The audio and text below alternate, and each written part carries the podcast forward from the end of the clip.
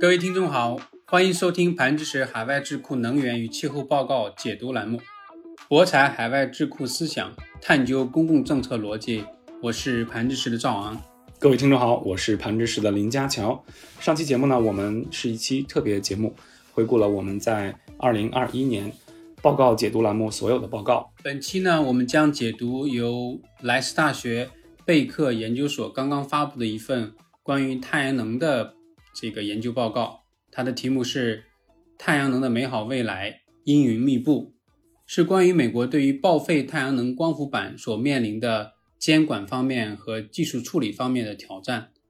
如果大家记得的话，我们第三十九期节目呢，也是解读的关于电动汽车退役电池的这种管理所面临的这个挑战和应对措施。由此来看的话呢，我们需要从全生命周期的角度来。啊，讨论未来能源利用的各种环境影响，所以今天我们也非常啊有兴趣来去看解决未来能源净零排放非常重要的哈一种可再生能源太阳能，它的这个啊产品退役之后如何处理，如何减少它的这个环境健康和社会的影响。好的，介绍一下贝克研究所，它的全称的话呢是莱斯大学贝克公共政策研究所。这个研究所呢是成立于一九九三年，在美国来讲的话呢，是一个著名的无党派的一个公共政策智库了。那根据宾夕法尼亚大学智库和民间社会项目的一个排名啊，二零二零年的时候，在全球大学的附属智库排名中呢，它是名列第一的。那在美国智库中呢，是排名第十五。贝克研究所下属的这个中心的能源研究中心 （Center for Energy Studies）。连续三年呢，是在宾大的能源和资源类的政策智库排名中呢是位居第一。那作者呢，Rachel Maddow，也就是能源研究中心的能源与环境研究员。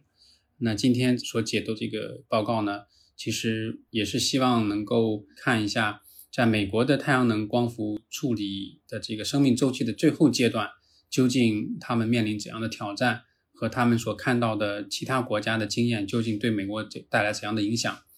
那么，太阳能作为应对气候变化的这种可谓非常主流的解决方案啊，它是能源转型当中不可或缺的。它也吸引了大量的投资，美国如此，其他很多主要经济体，中国、日本、欧盟也是这样。这不仅创造了就业机会，也给我们实现能源转型呢，也提供了重要的这种支持。但是呢，太阳能光伏板废弃之后，啊，如何处理？它与我们现在都在倡导的循环经济是否有张力？如果处理不当的话，或者资源回收不够啊有效的话，可能对于美国来讲，或者对于其他的经济体来讲，都是一个头疼的问题。当然呢，呃，目前来看的话，利用。太阳能光伏技术最早的地区当然是欧盟了。他们在这个太阳能光伏板退役之后的处理呢，所所采取的一些监管和一些政策推动，可能是有助于其他地区和国家学习的。中国啊、印度啊、日本啊，也是在快速的利用太阳能光伏技术，那么肯定也非常关心这个退役之后如何处理的问题。那二零二一年的上半年的话呢，有将近。十一吉瓦的太阳能呢，在美国并网发电，因为它就只有半年的数据嘛，所以就只用了去年的上半年的数据。那这半年的话呢，是比过去十年中啊，就是大部分的这种年装机量都是高的。那美国的太阳能产业协会的报告呢，也指出，就是太阳能光伏占二零二一年上半年美国新增发电量的百分之五十六，就等于说一半以上的这种新增发电量啊，发电装机呢，都是来自于太阳能的。预计到未来，太阳能呢也继续会在美国的新增发电的这种装机上呢是占有最大的一个份额吧。这就是美国太阳能发展的一个情况。那报告中呢，其实也给出了美国的太阳能发展这种快速增长的一个原因吧。它给出的原因其实主要是从这个税收、抵免方面，也就是在经济方面的这个刺激。另外的话呢，就是技术进步。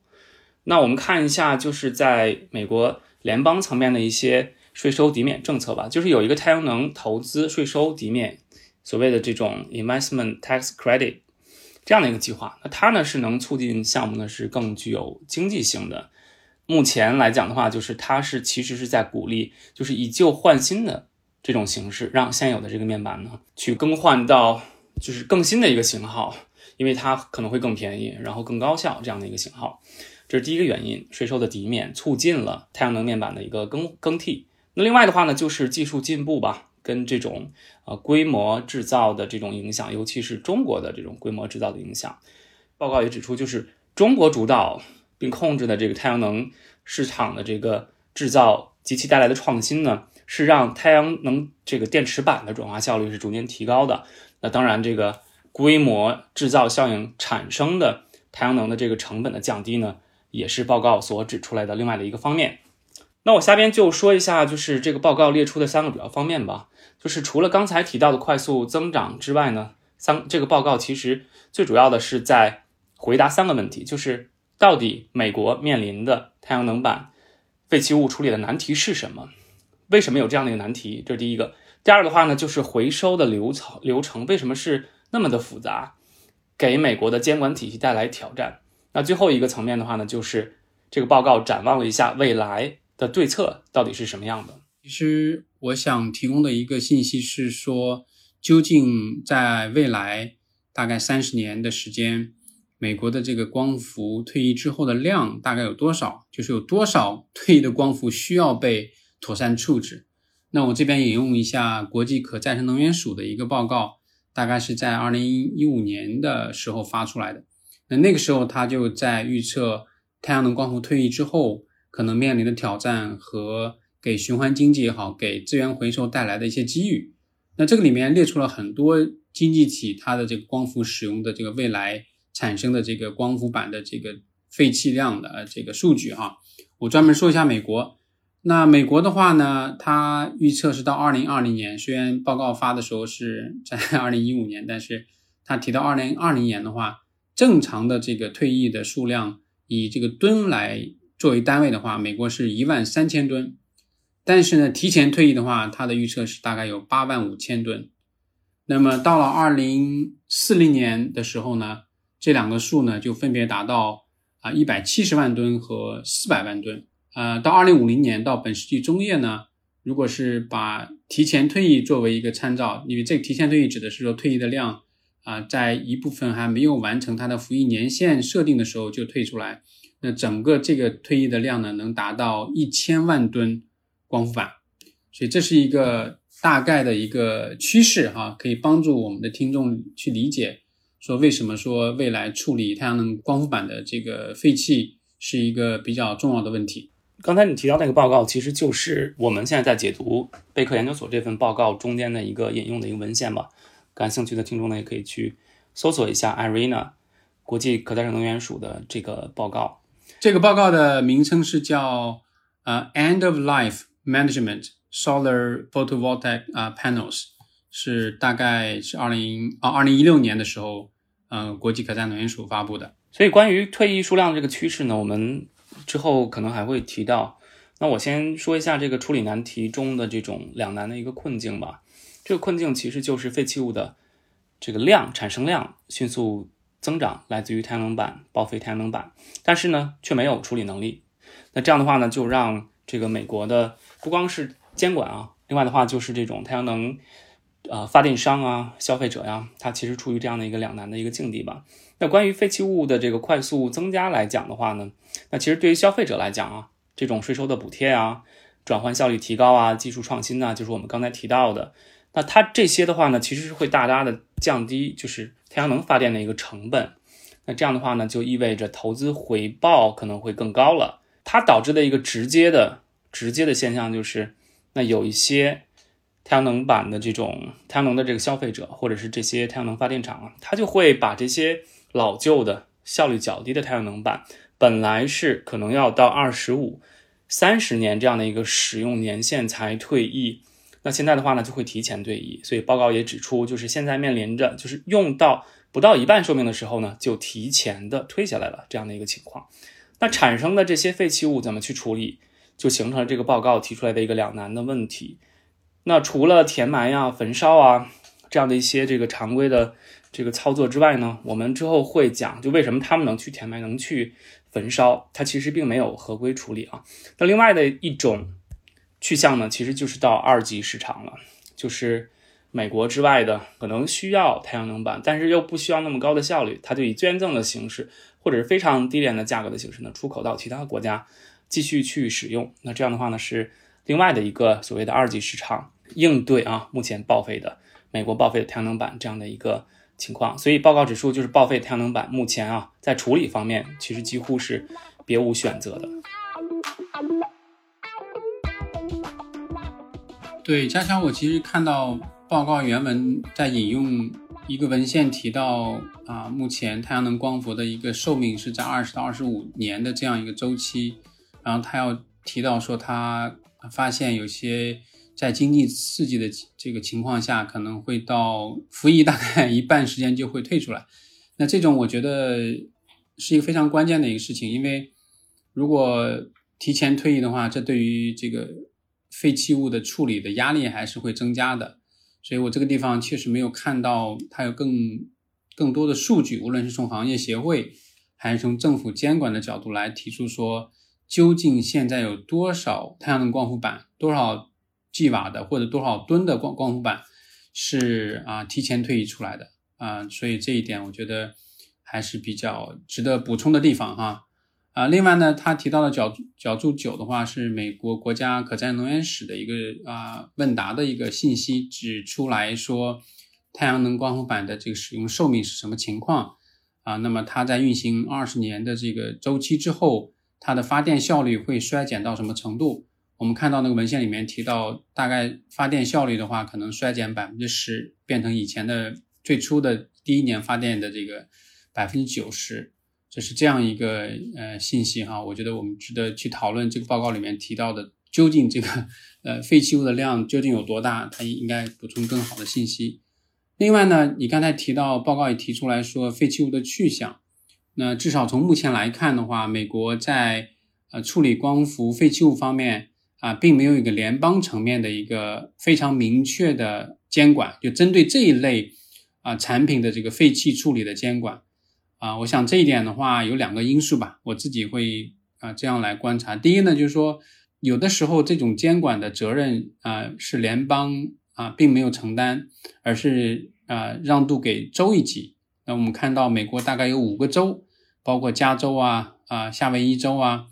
北卡罗来纳州啊。这些都已经有一些相关的太阳能光伏废弃物处理的这种啊法规。第二个原因的话，可能也跟啊太阳能光伏本身的这个处理当中啊有一些物质是非毒性的啊，有一些是有毒性的，所以它的这种啊两种情况都存在。当然，在美国的这个法监管条件下的话，那就要分别处理。所以这种情况可能也变得说，对于某一个产品，它的这个废旧处理当中需要被两种。啊，法规啊，分别对待的话，也增加了它一定的这种复杂性。所以，我想从这一点来讲的话，啊，可能我们待会儿讨论到欧盟作为最早利用太阳能光伏的区域，然后最早用监管的方式来处理废弃物这方面的这个经验，可以来啊继续讨论美国可能在这方面呃可以借鉴的地方。其实，如何管理好就是报废太阳能板？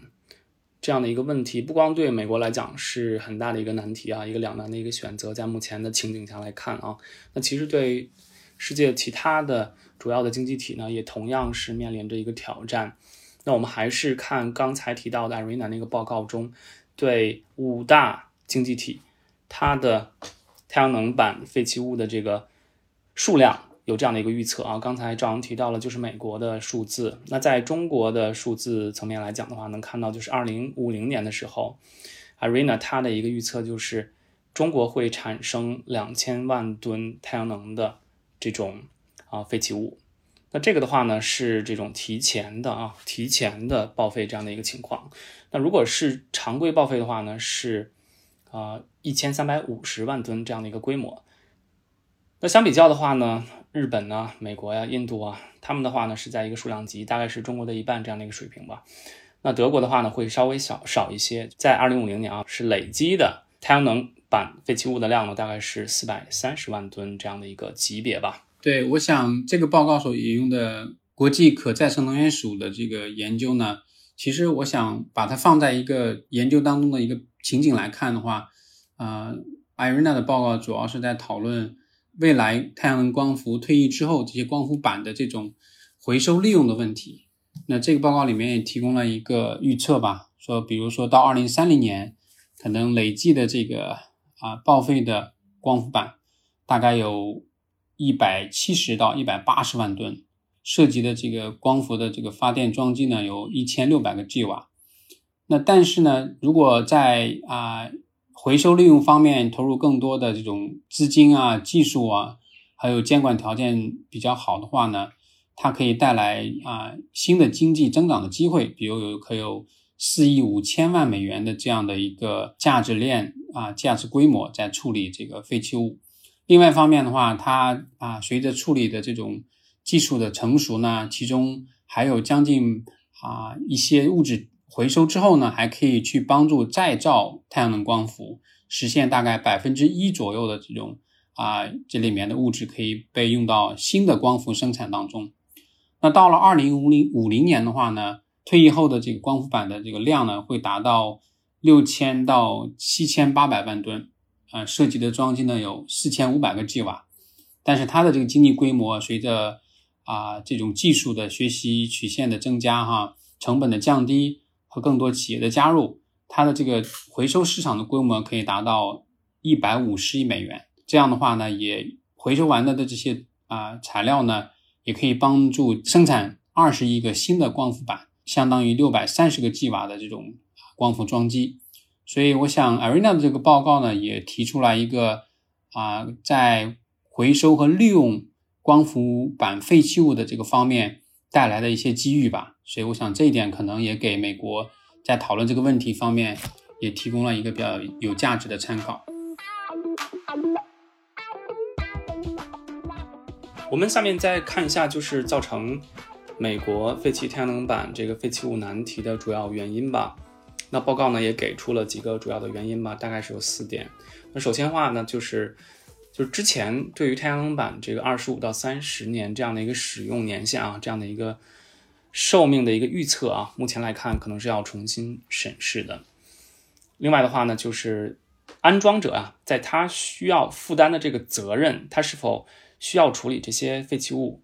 这些方面呢没有特别明确的一个规定，或者说是没有动力的。那第三点的话呢，就是太阳能电池板的整个报废过程是非常复杂的，而且有很多就是相对未知的一些领域吧。这个我们在下边去讲就是处理的复杂性的时候会提到。那这样的话呢，就是在州的层面呢，还有就是美国联邦的层面呢，就是管理危险废弃物，也就是危废呢相关的监管体系啊，其实还没有完全的去建立起来，并适应处理未来可能面临的这种太阳能板废弃物的巨大的产生量。那最后一点的话呢，就是在法规的一个层面嘛，存在于太阳能电池板当中的一些这个危废啊，那它可能主要是一些金属啊，包括镉呀。铬呀、铜啊、铅啊、锡啊、地啊、银啊这样的一些重金属，那这些金属的存在呢，可能会导致报废的太阳能面板呢出现毒性的特征，所以它呢是在不同的这个法规下去管理的。那它呢其实也面临着啊联邦层面的法规啊，还有就是美国环保署的一些这个管辖的范围。报告里面提到这几个点啊，我也我也想啊分享一下我的一些看法。呃，我不知道这个太阳能光伏板的这个寿命。周期应该重新审视，究竟意味着什么？哈，我是觉得产品的质量在提升的过程当中，它的这个寿命应该是不断的更稳定或者更延长，才是一个正常的一个规律啊。啊，所以出现提前退役的这个板太阳能光伏板的这种情况，我还是希望看到更确切的数据来表明说，究竟新的这个激励太阳能光伏发展的政策啊，能把一些。已有的光伏给这个挤出一个不没有没有完成这个寿命服役期就啊挤出去哈，这种情况还是应该有更多的数据来支持。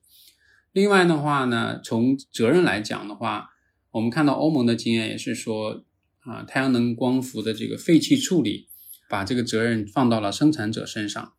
啊，生产者责任延伸哈。我们看到随着循环经济也好，可持续发展，还应对气候变化。越来越多的这个行业啊产品在监管的要求下，都是需要生产者啊承担它的这个生命啊中期或者是完成使用寿命之后处理的这个责任。那这一点，我想可能在美国来讲，应该也是适用吧。啊，对于这样的话，可能最终它的这个产品的价格还会有所体现，体现了一部分是它的这个呃生命周期结束的这个处理成本，所以最后还是消费者来去去承担这个成本。关于太阳能电池板这个处理的复杂性哈，我觉得也是一个相对的问题，因为啊，太阳能光伏板的这样的一种啊工业产品，或者是说它的这个生产流程啊，目前来看的话。啊，应该也是一个非常成熟的一个行业了。啊，随着更多的这种资金也好，监管条件的成熟，资金的投入，我相信啊，这种处理能力和处理规模是很快能上来的。啊，欧盟所提供的这种监管的这个要求，也可以看出来，后处理的这个技术应该不是一个太大的问题。那最后的话，我也想说一下这个成本，因为欧盟是最早使用太阳能光伏技术的区域。那么从淘汰的这个时间来讲，可能欧盟淘汰这个太阳能光伏的这个时间也比较早，所以欧盟也在光伏板退役的这个事情上也有对于废弃物处理的一个监管啊，W 三个 E 的这样的一个法规哈，这个指令来去啊监管关于太阳能光板退役之后应该怎么处理。那我们看到大概在二零一五年的一项研究是德国的一个研究指出呢，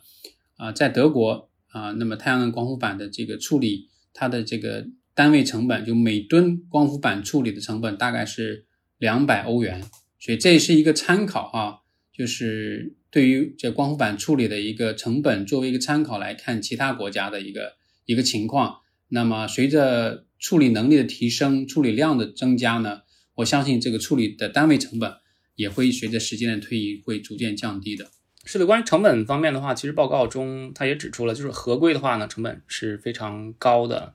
因为它涉及到就是比如说你要满足资源保护跟回收法所谓的这个 RCRA 这样的一个法规啊，这是微费的一个联邦层面的一个管理的一个法规。那 EPA 的话呢，也是参照这个法规呢来进行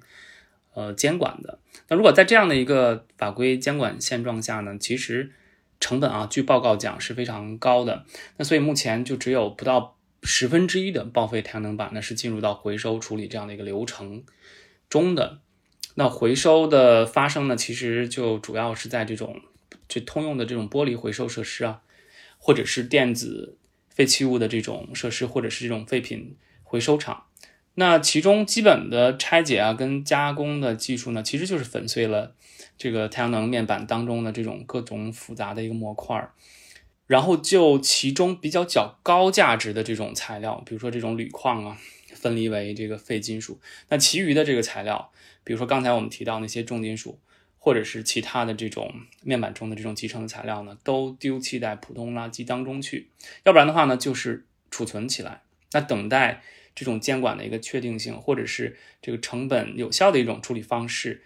出现在市面上的时候，那它才去。这个把这些堆起来的这些废弃物呢去处理，那另外一种的话呢就是随意的去丢弃了，这个也是在美国有发生的，或者是错误的，就是他没有按照微废的这种处处理呢去进行微废的处理，呃设施的一个单独的处理，而是呢去送到了这种呃不允许管理微废的这种市政垃圾的填埋场，那这个呢是目前美国的这种太阳能板报废之后的一个处理的现状吧。那另外的话呢，就是非常大的一个挑战。报告指出，就是这种微废的处理设施建设时间是非常长的。然后他用一个图来展示说，在美国的话呢，就是根据州啊，还有这个地点的不同啊，可能是需要七到二十年才能就建好一个经过认可能处理这种危险废弃物的一个回收设施，因为他要拿到很多这种环境相关的一个许可，比如说空气啊、水啊。土壤啊、地下水啊方面的相关的这个法规的要求，那这个时间是稍微短一些的，比如说可以在一年之内的话呢就合规，但是其他的就非常长的时间了，比如说这个环境的整体评估啊，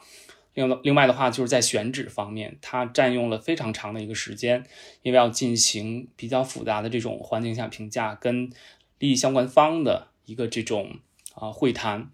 所以这个呢就是目前美国太阳能板。废弃物的这个处理现状以及面临的主要挑战。啊，关于这两点，我也给两个 comment 啊。首先是关于这个处理的啊复杂性和处理当中可能不规范的地方。那我们刚才也提到了，那么目前从联邦层面其实没有对于太阳能光伏的这种废弃物啊监管的这个法规出台，所以我刚才也提到了美国有些州哈，刚才提到了几个州是有州一级的法律的，所以可能在没有联邦监管的条件下，那各个州可能居民在或者是企业在去抛弃太阳能光伏板的时候，可能是遵照各州的情况啊，所以这是一点。另外呢，就本身。这个光伏板，因为刚才提到它有两种情形，它不同的部件组成部分，它可以归在啊微微废这一方面，也有归在正常的市政垃圾。所以从这个角度来讲的话，我们也就是不可以说光伏板统一就是微废哈。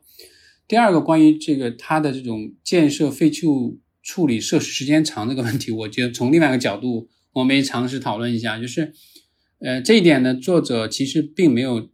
啊，提供非常详细的说明啊，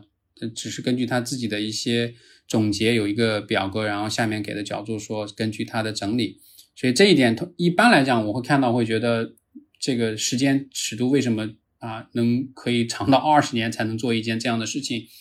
啊？那我想随着这个使用规模越来越多越大，那这个市场的这个需求被处理要处理的需求是很大的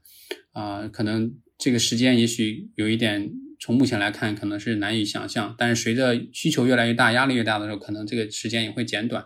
但另外一个角度，我会觉得说，可能这也是每个州的各自的竞争优势吧。每个州的这种环境监管，其实美国的各个州呢，对于环境监管是有非常大的自主权的。这也说为什么很多州的立法是走在前面，联邦的立法走在后面。联邦要看各个州在某些环境监管方面走的怎么样，然后这一些州之间怎么样一个学习，最终再上升到联邦层面。美国的这个清洁空气和清洁水法案的出台，都是在各个州已经啊监管很多年的基础上啊。我们知道的，加州是一个比较有典范示范意义的一个比较啊倾向于更强的环境监管的一个州，在这些基础上，联邦才出台的。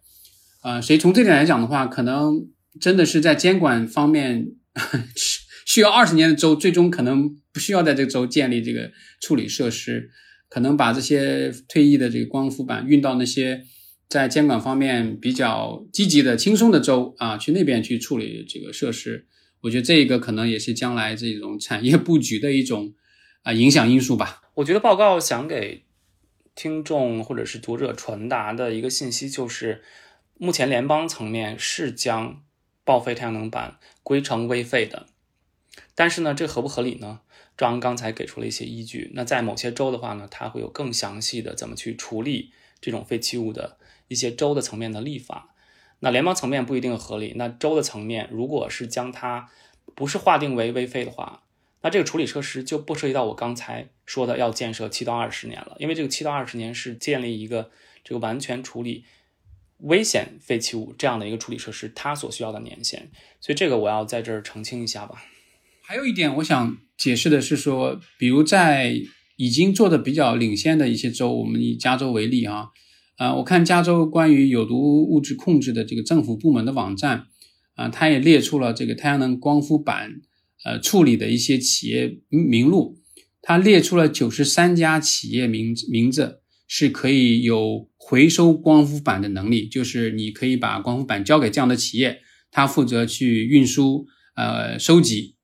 另外呢，他还列出了七家公司的名字是有处置光伏板能力的。我相信这个处置能力就指的是说，在光伏板集中之后呢，它有一些技术手段，把其中更有价值的一些重金属也好，或者是材料也好，再回收利用，然后再做更更详细的这种处理。那我们可以看出来，至少这个产业在加州是逐渐形成的。那么，我我相信，随着退役的这种光伏板越来越多的时候呢，这个产业的规模会越来越大，我想处理的成本也会越来越低。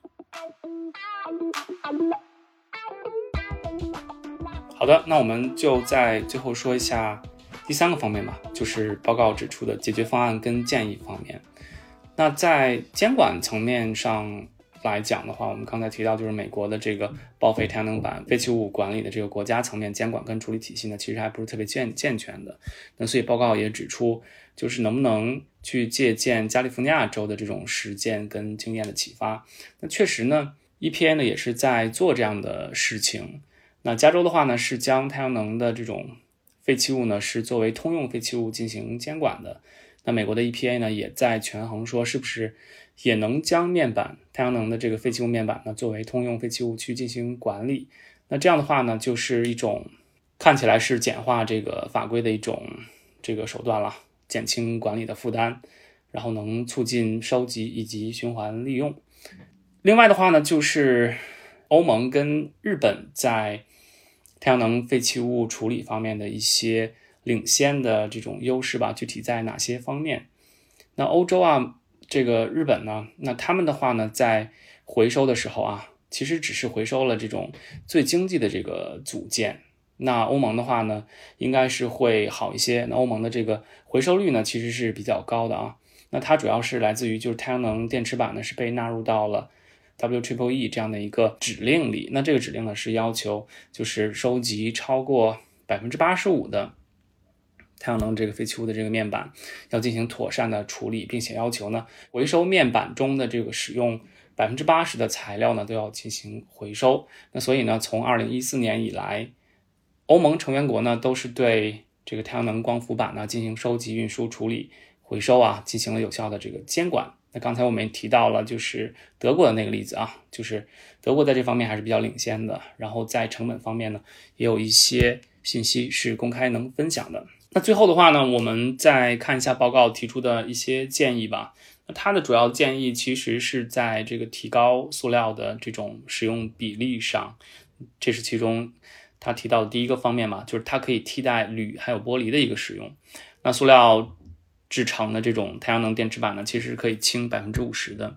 另外的话呢，如果就是来自于这个塑料是来自于回收的这种塑料的话呢，那这样的话其实是呃让整个这个过程呢变得更可持续。那如果在这个适当的监管的激励下呢，呃面板中的这种塑料，即使你不是用回收塑料，那它在报废的时候呢，其实也开还是可以回收的。那塑料这些塑料的话呢，可能会具有很强的这种耐腐蚀性跟耐冲击性，并且呢，也对这种紫外线的损伤呢是有很强的耐受性的。那这是第一个建议。那另外的话呢，报告也提到了，就是关于美国的循环经济模式这样的一个建立吧。那可能是要想要建议美国政府去更多的去参考欧盟的循环经济相关的这种法规跟指令。那目前。就是美国太阳能板的这种生命周期管理啊，还有就是它其实是跟可持续发展，还有就是循环经济的原则是相矛盾的。那报告也强调了说，循环经济在这种太阳能废弃物的这个处理方面呢，其实是应该啊非常的强的去考虑进整个这个呃回收以及监管体系当中去的。那报告其实也提到了说，就是要考虑生命周期的一个影响，因为太阳能光伏项目不光是在废弃的这个环节啊，是产生这种环境的影响啊，并且这个还产生一些这种健康的这个影响。那其实呢，应用生命周期分析这样的一个概念呢，是应该在太阳能光伏项目从项目的这种组件的制造，然后到废弃物的这种处置方面。另外的话，就是对土地啊、生物多样性啊、